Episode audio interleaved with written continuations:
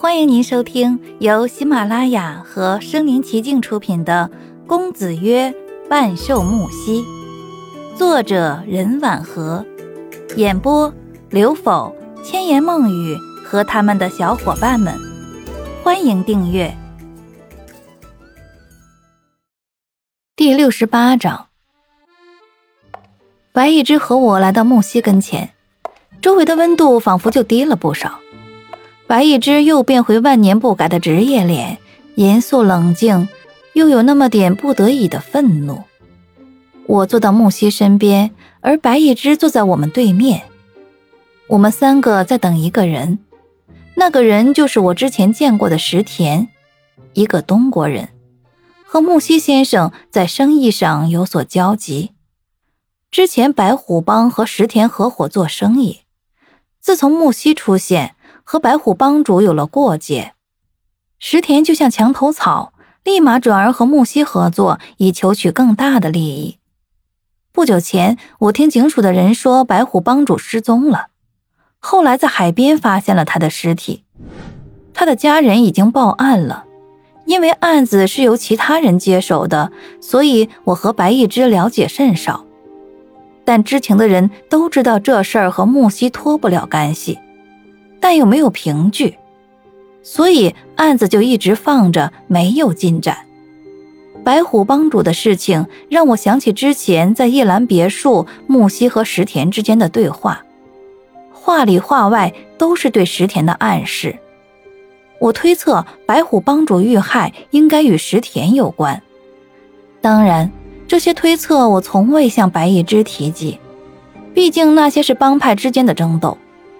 再加上之前我也听说过不少白虎帮主欺男霸女、杀人放火的事情，也觉得这是他这个恶人咎由自取。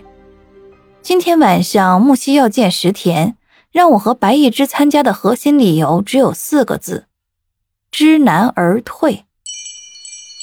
至于让石田知难而退的原因，白一之当时就问了木西，可木西并不想说太多。他给白一之的回答是：“到时候你就知道了。”以白一之的职业敏锐力，他选择了保持沉默，而且立刻就同意木西的要求。当然了，连我要作为木西的女伴，整个晚上都要陪在木西身边，白一之都咬牙同意了。石田还没有到，我们坐着等他。前方是个舞池。在悠扬的乐曲声中，穿着华丽贵气的男人、女人在跳舞。随着旋律，迈着缓慢而又优美的舞步，就像一盏盏摇曳在水面的月光灯。白一之遇到了熟人，拿着酒杯和那人在不远处聊天。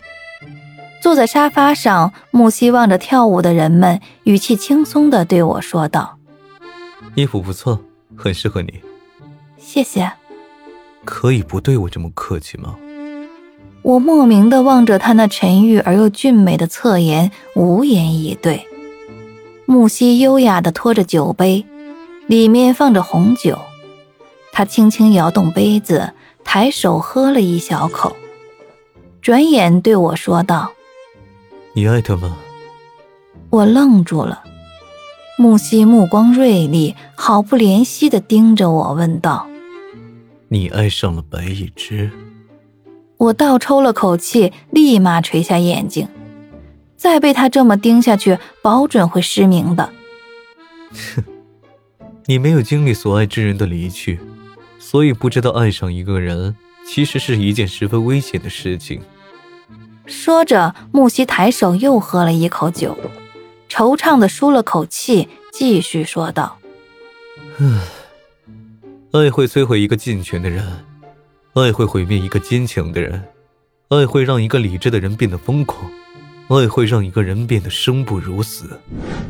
我愣在当下，吃惊的望着木西的睫毛，从侧面看，那浓密的就像蝴蝶翅翼一样美丽的东西在轻轻颤抖，好像会随时有晶莹的眼泪从眼里溢出来。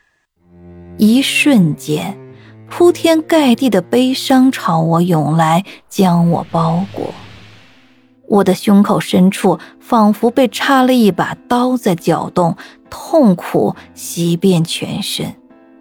我下意识地捂住胸口，拼命地喘息，额上的汗珠大颗大颗地掉落，落在我美丽的裙子上。一阵慌张而又凌乱的脚步由远及近，停在我身边，一双温暖的手抓住我的手，问道：“春秋，你怎么了？”是白一之，他及时出现在我最恐慌、虚弱的时候，就像一束有力的光，撑起我脆弱的精神。我缓慢抬起头来，看到是木西凝视我的眼睛，他半张着嘴。仿佛还有很多话没有来得及说出口，就不得不止语。白一之看一眼木西苍白的脸，又看着我，仿佛大病一场的样子。他朝木西质问道：“你对春秋做了什么？说了什么？”木西收起一身凌乱的气质，转而坐正身子，看着前方的舞池，说道：“石田先生马上就要到了。”我希望二位保持应该有的镇定和从容。说曹操，曹操到。